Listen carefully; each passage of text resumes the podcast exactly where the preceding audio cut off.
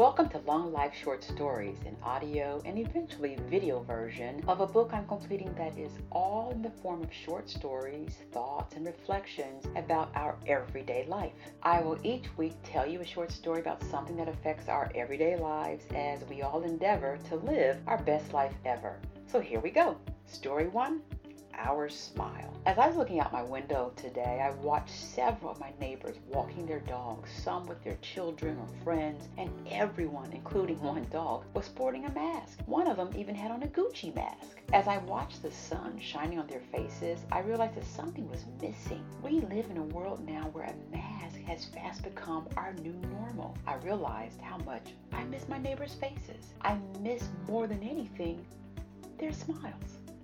A mask, you know, covers our very important personal features that makes us all distinctively so different. Our noses and our mouths. I could only recognize a few of my neighbors because I knew their dogs or their baby carriages or even their body types. But it's their faces, their smiles that I realized I really missed. We all need our mask right now so that we can be safe. We all may be sporting them for quite some time as we move past this pandemic. But you know, when we remove them, please please try to smile.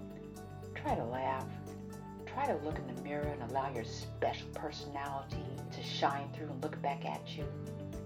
We're all very beautiful when we smile. So let's not forget that, please. Behind that mask, try to smile.